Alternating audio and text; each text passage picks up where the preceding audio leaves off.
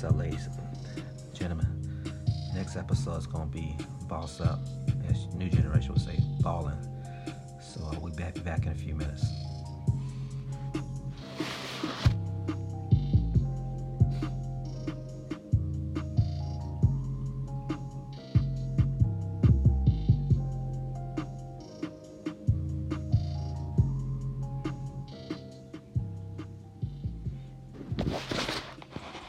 So for your new generations out there, people that's balling, trying to get the business going, trying to boss up. Somebody heard that I was self-employed for 30 years, and uh, it takes a lot of hard work, y'all. The first thing you got to do, you got to get through your first year, your first week, your first month, your first year.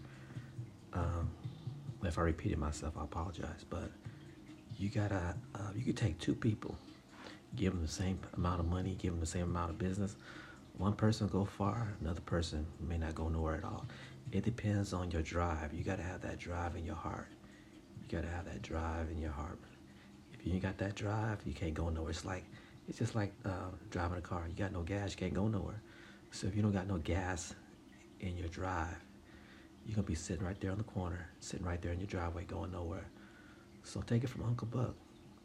If you want to start a business, just uh, work hard, strive, learn, learn everything you know, and keep it pushing and keep it going, and never give up. Because when you think about give, giving up, that's when you should have never gave up. That's when you should have never gave up. And people are going to doubt you. People are going to doubt you, and let them doubt you. But at the end of the day, it's going to be all about you because you put the work in. And this is Uncle Buck. And we'll be gone. We're coming out for another one more episode.